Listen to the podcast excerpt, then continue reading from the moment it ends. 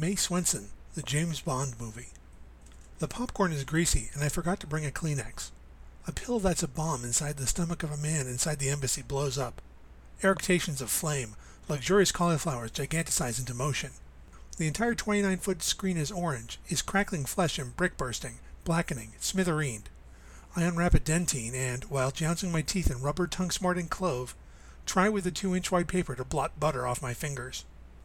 A bubble bath, room sized, in which 14 girls, delectable and sexless, twist topped creamy freezes. They're blonde, red, brown, pinkish, lavender, or silver wiglets, all screwed that high and varnished. Scrub tickle a lone male, whose chest has just the right amount and distribution of curly hair. He's nervously pretending to defend his modesty. His crotch, below the waterline, is also below the frame, but unsubmerged all 28 slick foamy boobs. Their makeup fails to let the girls look naked.